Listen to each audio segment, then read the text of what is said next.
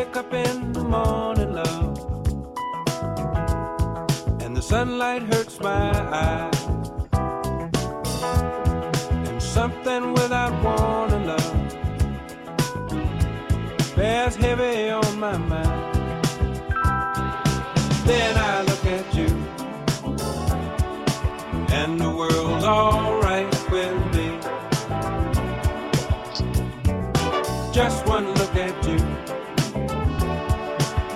and I know it's gonna be a lovely day. Welcome to WN and HHFM's 103.5 Just in Time Conversations. I'm your host, Justin Farmer, uh, inviting you to be in community with us in conversations about ideas that matter with people making a difference.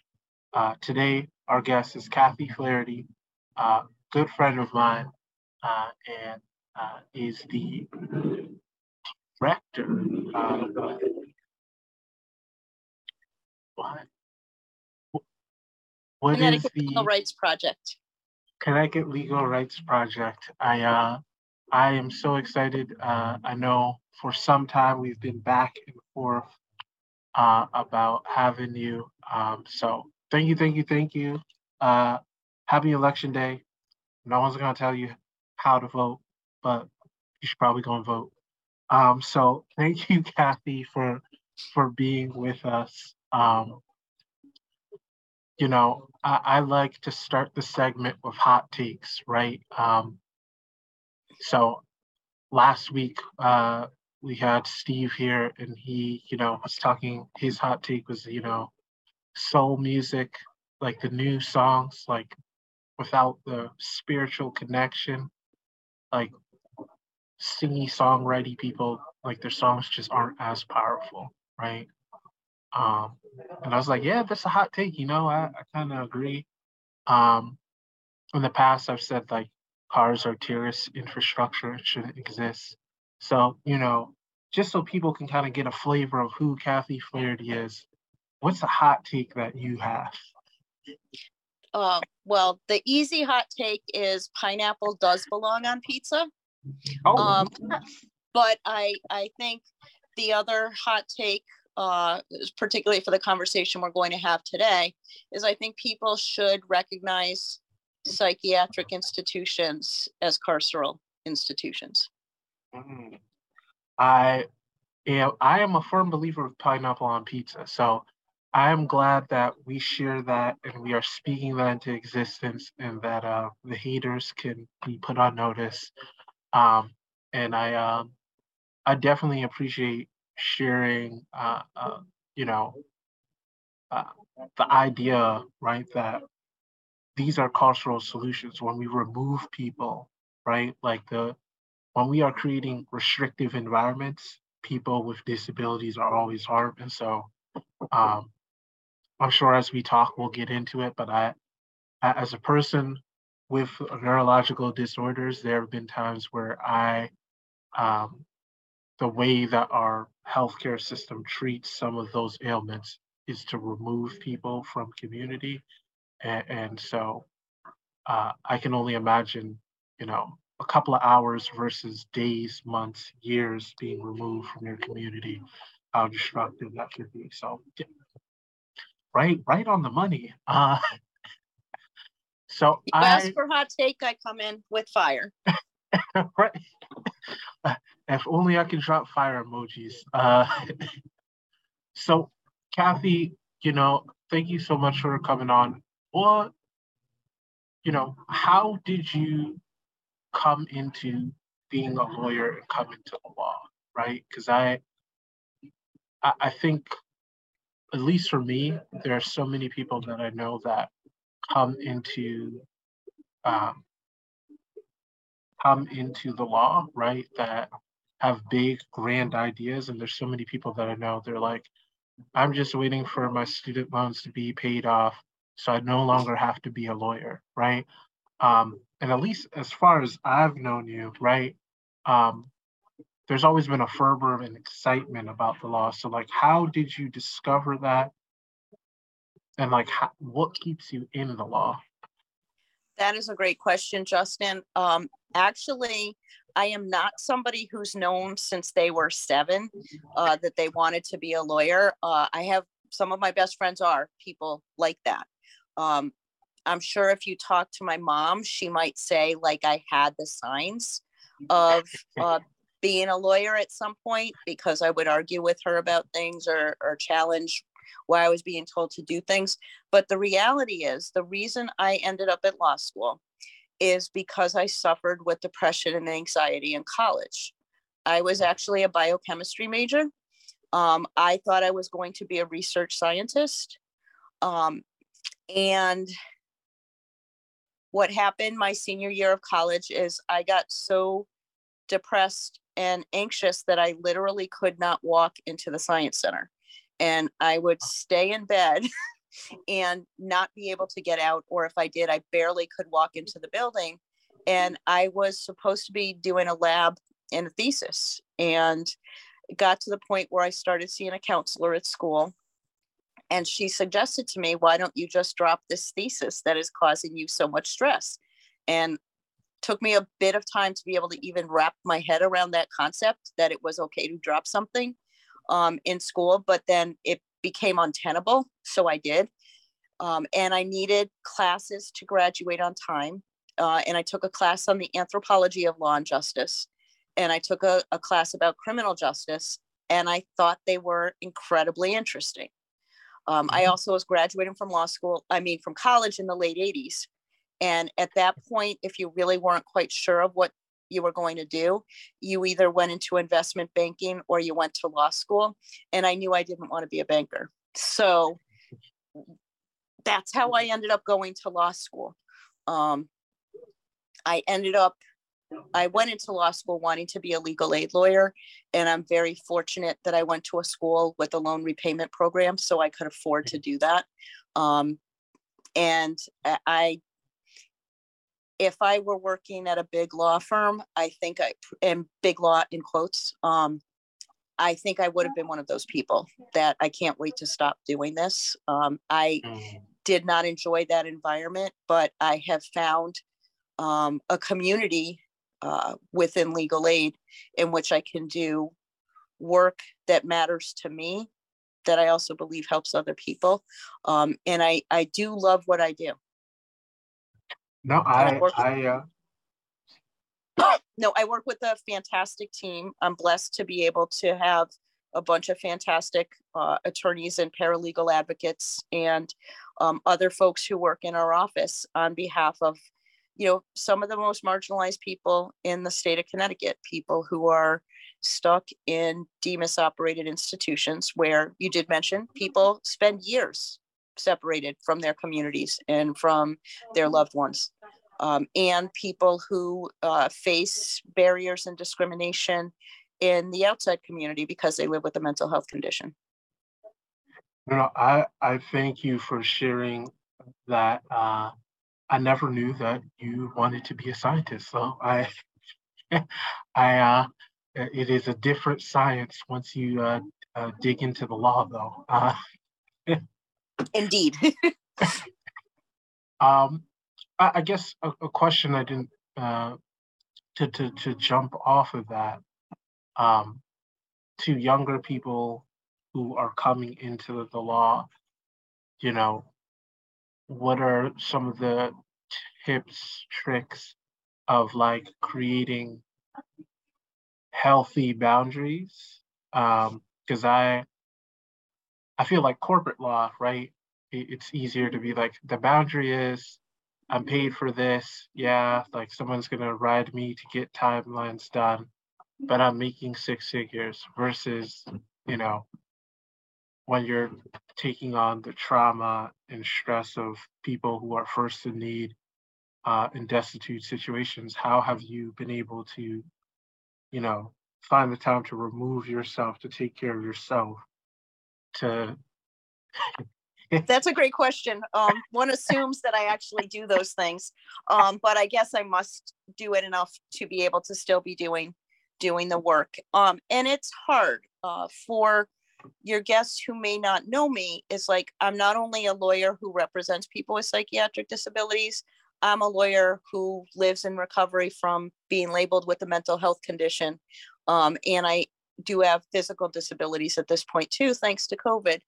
Um, Mm. So, in some ways, the disability advocacy is not just a you know nine to five nine to six eight to six job you know it's really 24 7 365 um, but if i were talking to a younger person who's considering a career in law um, be aware that there's a process you have to get through. And and i am finding myself questioning a lot of what the expectations are like the ways in which we gatekeep our profession um you know because it'd be really easy to say oh get good grades in school you know do well on the lsat you know apply to a, apply to schools you know go wherever work really hard get really good grades get a clerkship do all those things. Um i think for me you know one of the one of the things that happened to me in law school you know i was already talking about how i, I struggled with depression and anxiety in college. In my first year my first first year of law school i ended up in a psychiatric facility. Um, and you know we started school at the end of august. By october 11th i was put in an ambulance and dr- driven to um, an inpatient psychiatric facility where i ended up Mm. spending the next two months. Um, had to go on a forced medical leave for the remainder of the year. And when I came back to school, for me personally, I'm like, get me out of here with my degree. You know, I don't care about my grades, which was the first time in my life that I felt that way. Um, I think in some ways there was probably a privilege in that because I knew I didn't want to do a clerkship. I knew I didn't want to work at a corporate law firm. And like, if I really wanted to do those things, I was foreclosing myself from that possibility. But I didn't want to do those things. Um, and I knew what I wanted to do. You know, I was able to take clinical classes where I got some practical experience in representing people. Um, and made it through law school but law school is is tough. There are people who who love the intellectual exercise of law school um love the competitive environment and you know the socratic method and there are people who thrive in that environment. I was not one of those people.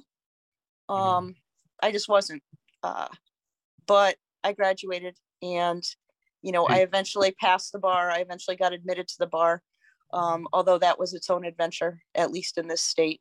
Um, and I've been able to have a, a, a fantastic career with the help and support of a lot of great people.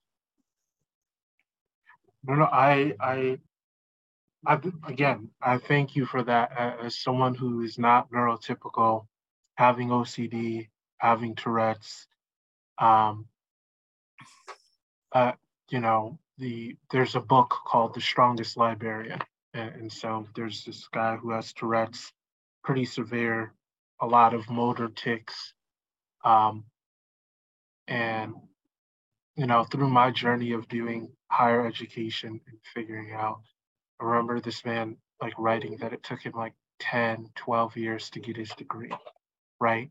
And like he wanted to be a librarian.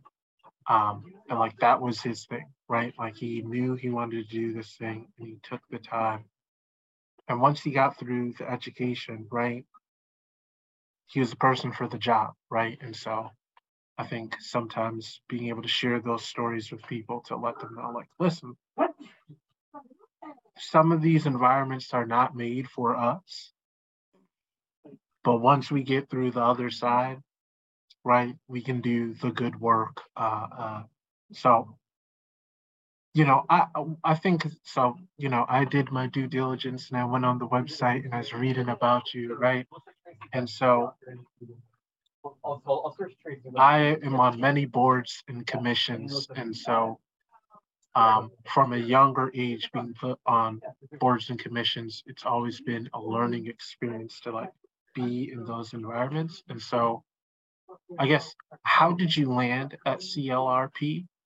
And what was it like to be on the board versus working for the organization?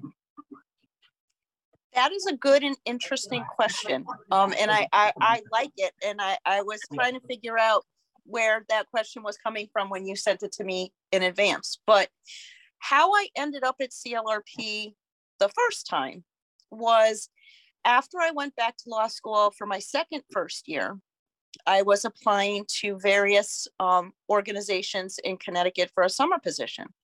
And I was very open about my experience of being a patient in a psychiatric hospital.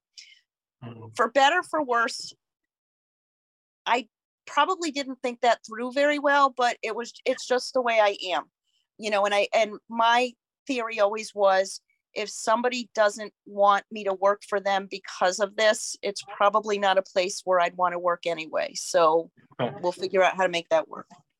Um, and I interviewed at a, a local organization and disclosed that experience. And it turns out that CLRP had just been formed the year before.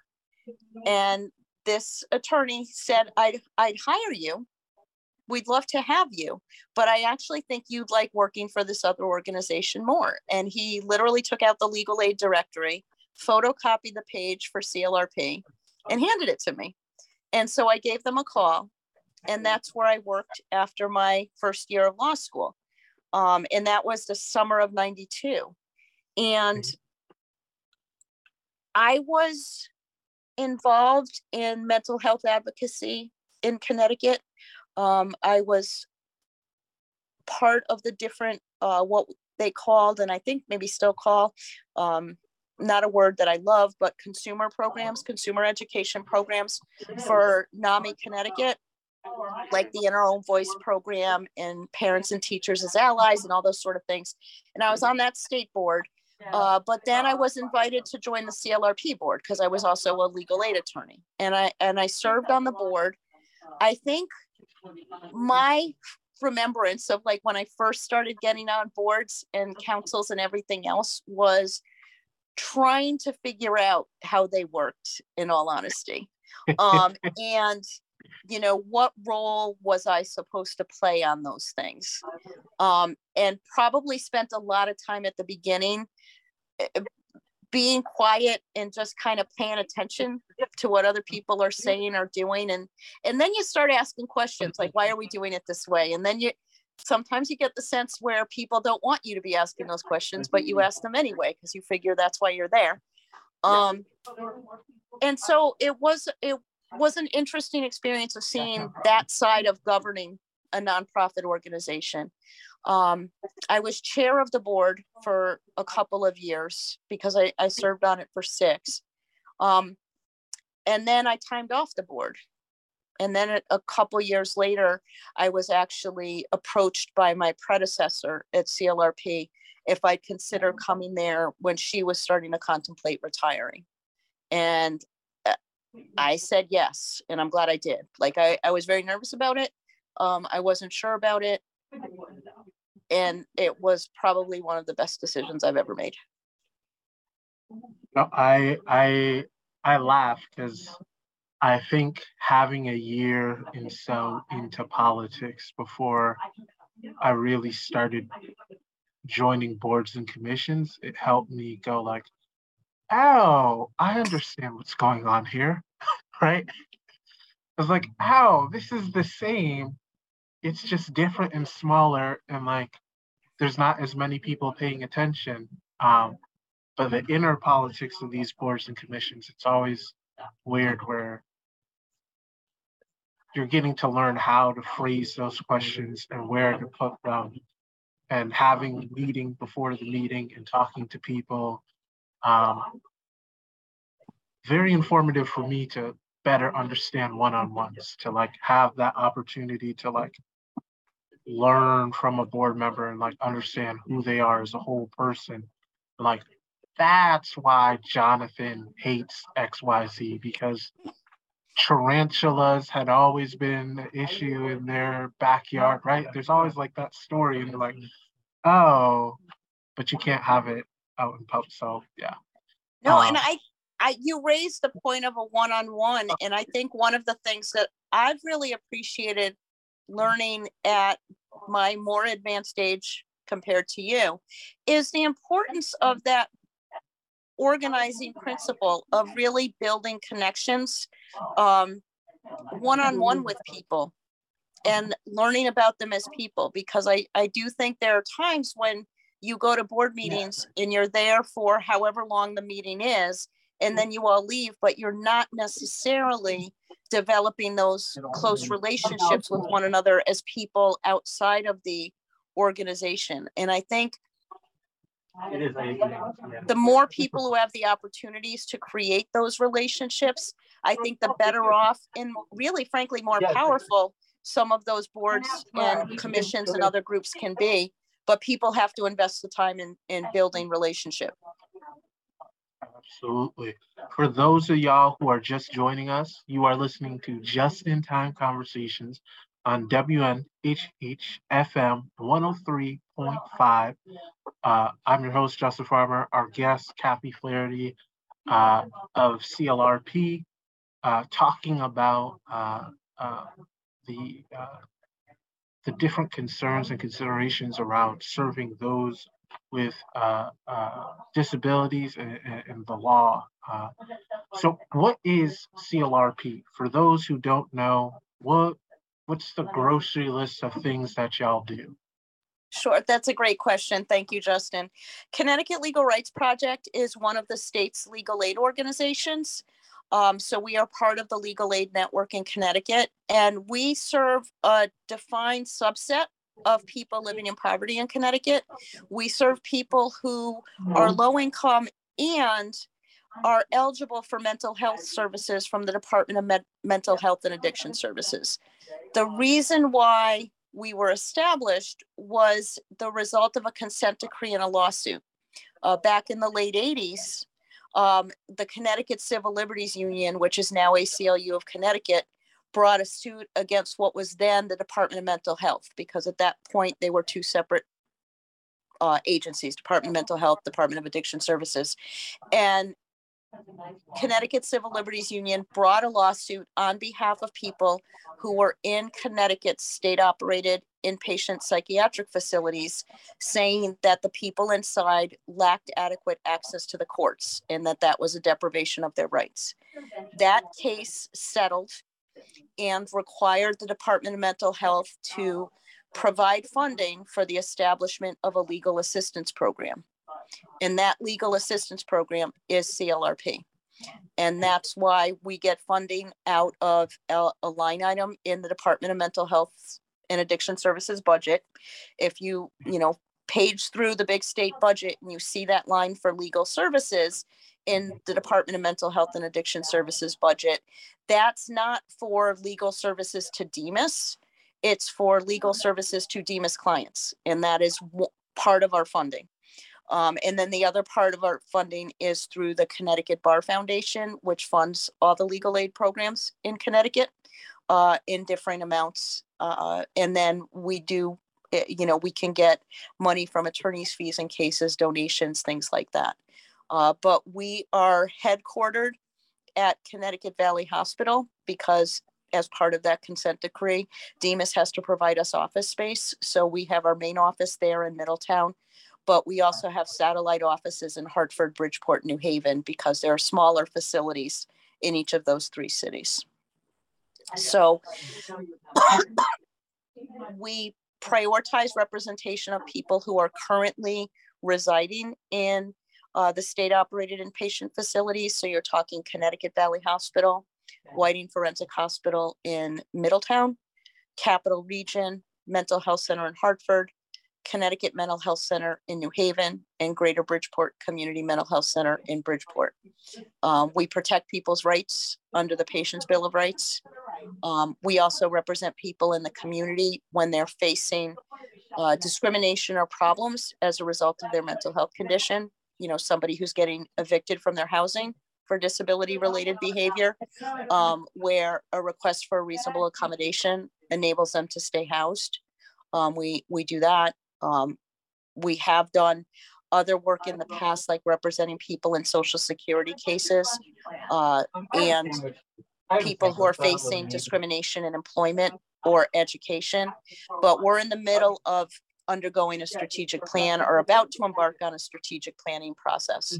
Um, so we'll, we'll see where we go from here, but we, yeah, No, no, that, that is, that is exciting and, um, to, to, to see that come together. I, um, you know, I, over, over the years, right, I have interacted with you on Twitter and, and always appreciate your takes and, uh, uh, uh, being able to, via your tweets, be sherped into, uh, uh, disability Twitter, right? Um, um, and so seeing that today is election day, right? Um, I guess uh, one question I have, right, is how do we get uh, ableist rhetoric out of politics? Um, I feel most of our conversations around accommodations, uh, entitlements, uh, uh, and then when it comes to public safety with people with disabilities, um, we kind of throw them under the bus. And so, like, how do we get the ableist rhetoric out of politics, right? Anytime something bad happens, we go to mental illness and kind of pigeonhole people, uh, despite the statistics saying that we're not the perpetrators of crimes, or Mhm. just the shame of like, well, you need to get back to work because COVID's not a thing anymore. It's like disabilities. Right. Access. all those things. Um, I think that that is something that I think all sides of the political spectrum really grapple with. Um, because I, I have to say that ableism does not seem to know partisanship. Both sides, it's really truly something that we see from the left, we see it from the right, and it's not correct regardless of who it's aimed at. Um, you know, there's been uh, there's been some really good conversations more recently as a result of the the Senate uh, race in Pennsylvania and the fact that one of the candidates is recovering from a stroke.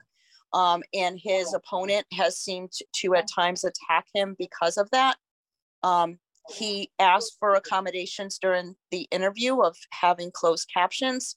And, and the framing of that entire conversation was incredibly frustrating because it really could have been an opportunity to demonstrate that look this is what we do to help people communicate and it fosters communication and opens up opportunity for people to participate in a process where even as they're recovering from a stroke they are still able to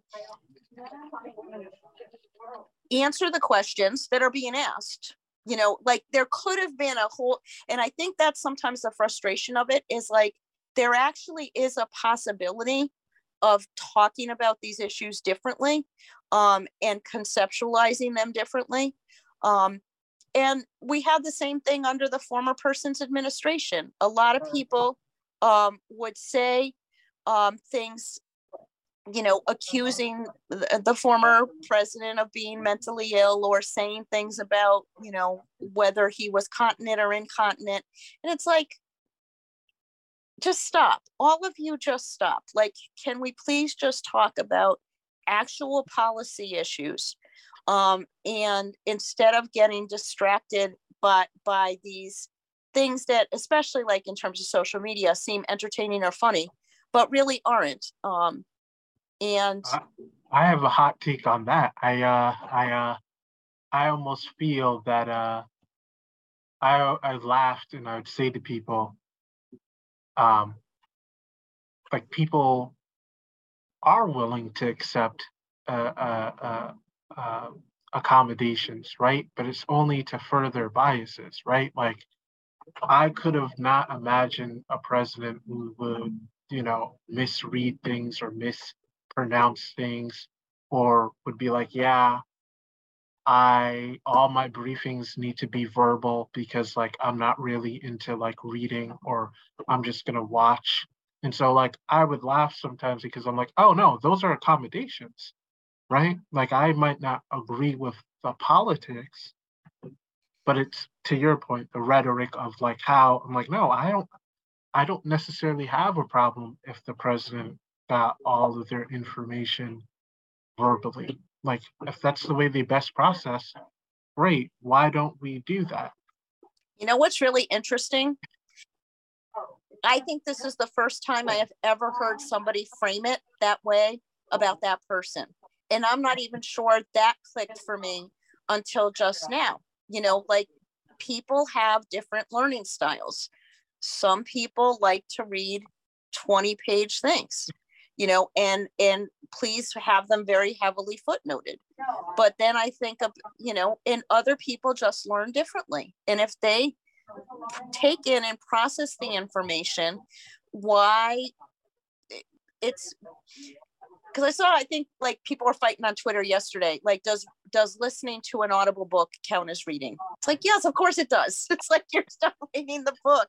You're just literally processing the information and taking it in with your ears instead of your eyes. And I cannot believe we're still having this argument, but we are.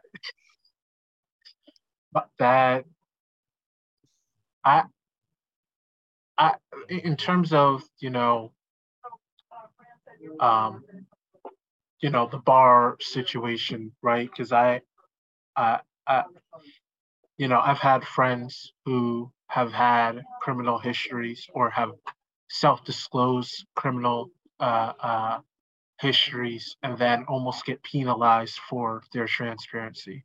And, and so people with disabilities, right?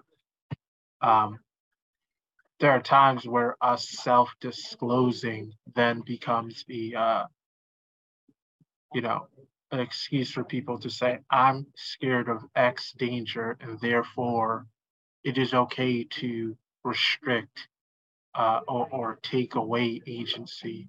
And so, like, how, you know, if I made you emperor for the day, how would you, you know, help us promote to like take away this conversation of disabled people being inherently more aggressive or dangerous?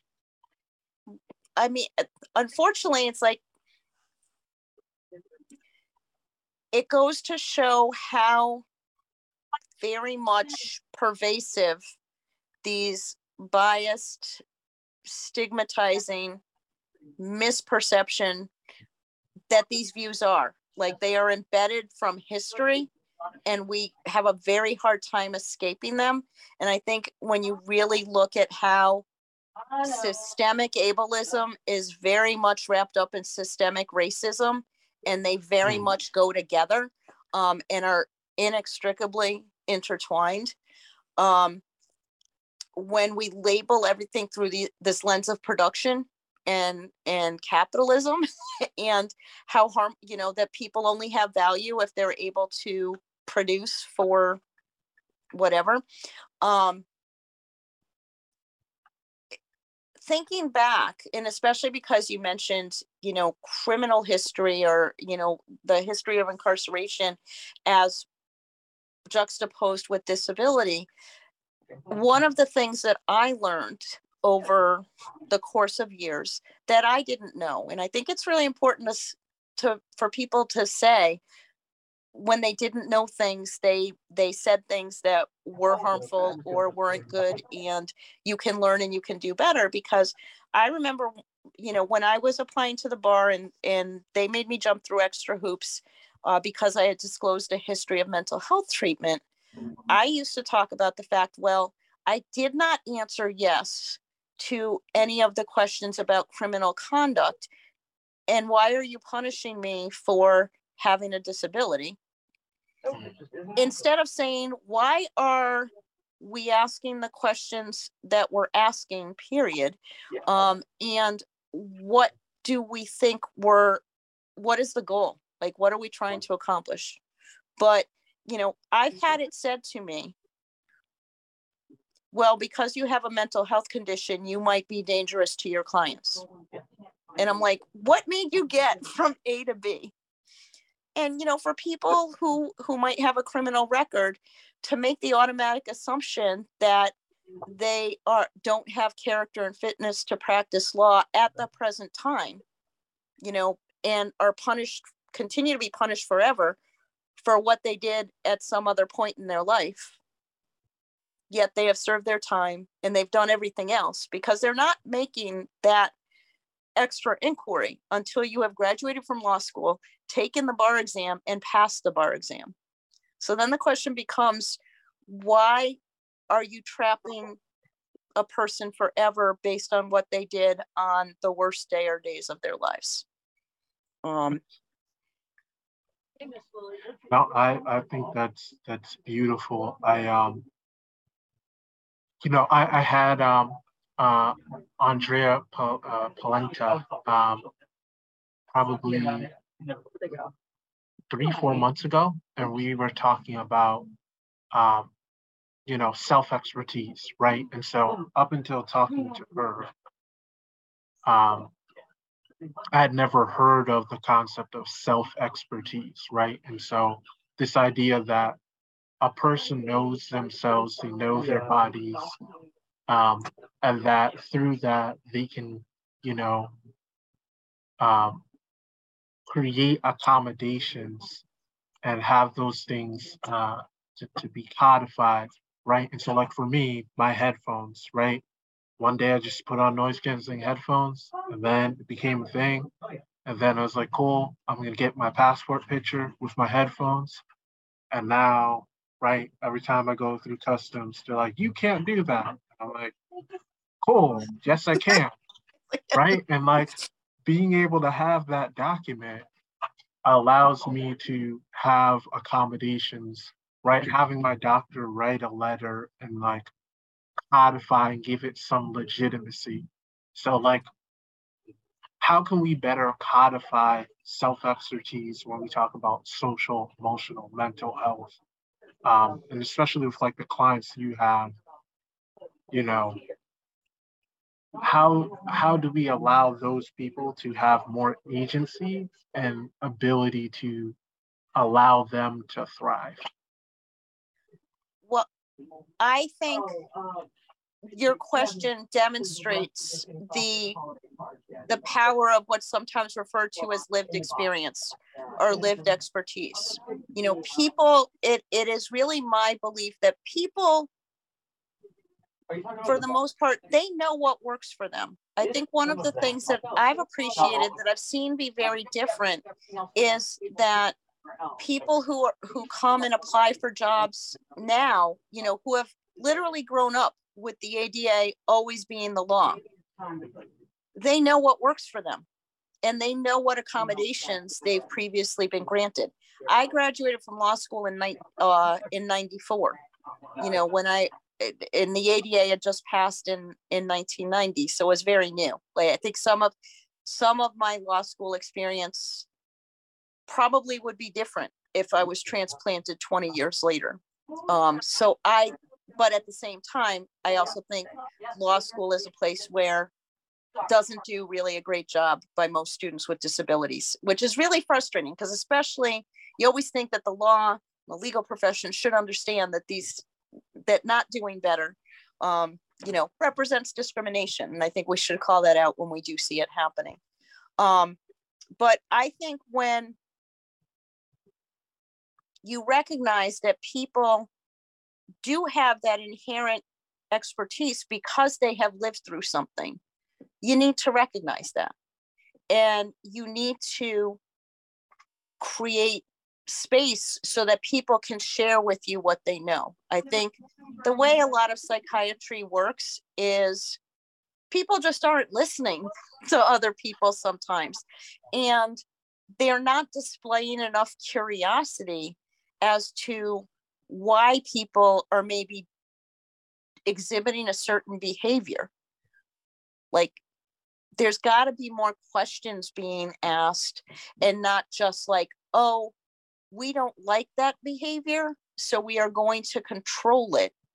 and we don't really care what that behavior does for you you know i think there are ways and you know i come to this from a very particular perspective i'm a lawyer advocating for people's rights um, which means you know and i i do think that if we could reduce the amount of involuntary or forced treatment um, we'd be better off you know I, I think what we need to do is have people have that which we don't have, a legally enforceable affirmative right to services and supports. That's not the way the system is oriented. What we have is a system that can very much rely on coercion and control. And it's because somebody in some professional capacity has decided we don't like this particular behavior. And therefore, this is what we can do to make sure that behavior doesn't happen instead of really trying to figure out well, why are you doing that? Or alternatively, what are the goals you're trying to reach? Because if you frame a system around the people who are doing the controlling, instead of framing it around what are the goals of the people who are being controlled, um, there might be opportunities for people to actually work together instead of being adversarial with one another. No, I, I, I think that you know that that is such a a, a, treat to be able to you know encourage people and, and, think about like cool right? What are our goals right? And where can we build uh, uh, camaraderie around our goals rather than um, as you said right controlling for a particular outcome um, you know 20% of all voters uh, in the US identify as having a disability, whether it's physical or it's emotional, mental, right? And uh, especially with people becoming older, right? Like our bodies just naturally, if you live longer, at some point you're going to adopt some disability, right? Mm-hmm. Um, and so, uh, how can we you know, how can we uh, encourage policymakers to be uh, better in solidarity with people with disabilities, right? Um, I have my thoughts, right? But like, what, like, right? Like, you've done a lot of advocacy up in Hartford. So, like, you know, if you were talking to someone up there directly, like, how do we encourage those people to like participate and be part of the process? Sure. Uh, well, I think you know one thing is is like you just said, it's twenty percent of of voters are people with disabilities. You know, reminding people, reminding elected officials that people with disabilities vote.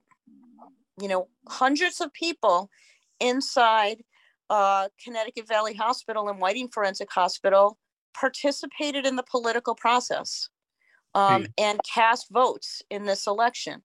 Um, and I think that's eh, to the credit of DMHAS and the advocacy staff that really um, encourage people to be part of their communities by exercising their right to vote.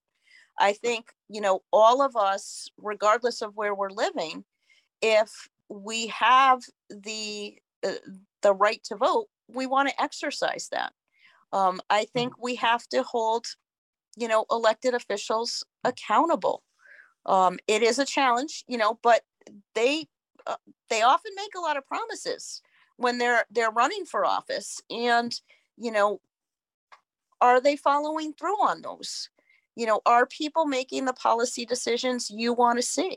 You know, get engaged with the process um, you know learn how the process works i think it's as someone who who is full disclosure registered lobbyist communicator lobbyist on behalf of clrp um, and is in when the building was open was used to being up there. It's a hard building but it actually is our building. It is the people's house. You know we put people in office and you know every two or four years we can make a, a choice that may or may not return them to that office. Um, and so, you know, reaching out to those elected officials, but also at the same time, remembering that elected officials are people. You know, um, some of the rhetoric that we see um, targeting elected officials um, isn't great. These are people who have willingly stepped up to serve, and you're one of them, Justin. Um, you know, running for office is something I don't see myself ever doing. You know, it's not not the part of the system where I think I can be most effective. Um, but I also seeing the way some of this plays out, it's just really ugly. Um, I do think there are times when even I rail against calls for civility because I think it's people who have the most privilege can afford to be civil.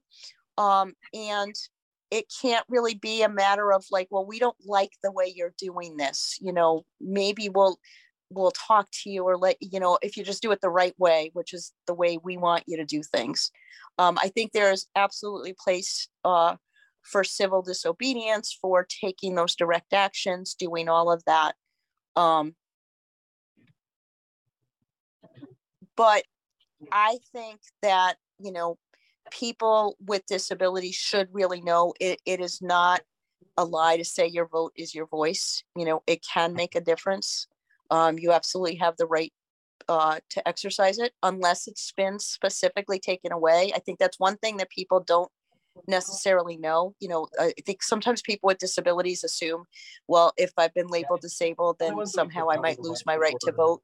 You don't, unless, you know, through uh, specifically, even if you're under guardianship or under conservatorship, unless they specifically take away your right to vote, you still keep that right to vote. That's not the same in every state. In some states, if you're put under guardianship, you will automatically lose your right to vote. That is not the case in Connecticut. So. Well, as we come to, it's all, I, I'm always saddened as we come towards the end. Um, but, um, you know, the, the, two questions as we get ready to close out, you know, where can people find you personally? Where can people find you professionally? How do people connect with you? Sure. To find me personally, at least until it all goes up in flames, um, on Twitter at Conn Connection. So it's at C O N N C O N N E C T I O N. Um, but you can find Connecticut Legal Rights Project at www.clrp.org. Um, our intake line is 877 402 2299. Um, and, you know, if you reach out to Justin, he'll know how to get in touch with me and, you know, we'll figure that out. So, And you're, you know, as I always do, a song to connect the work, the conversation that we can remember, right? A mental jogger for us. Um, what is your song, right? What's that song that we can connect with you on? I picked Talking About a Revolution by Tracy Chapman. That is definitely a, a great song. Um, uh, my partner, it, uh, uh, you know, has sung that song to me, and I've always been like, oh wow, right? Like for the longest time, I did not know Tracy Chapman was black, and so I had songs of her, and I just didn't know. And I was like, oh. um, so thank you, thank you, thank you, uh, Kathy, for connecting with us uh, today on Just in Time Conversations. Uh, WNHH FM uh, 103.5. Uh, I am your host, Justin Farmer. Until uh, uh, we meet again, let's continue to plant the seeds of change um, so we can grow together, right? Absolutely. Yo, yo, the dog is here.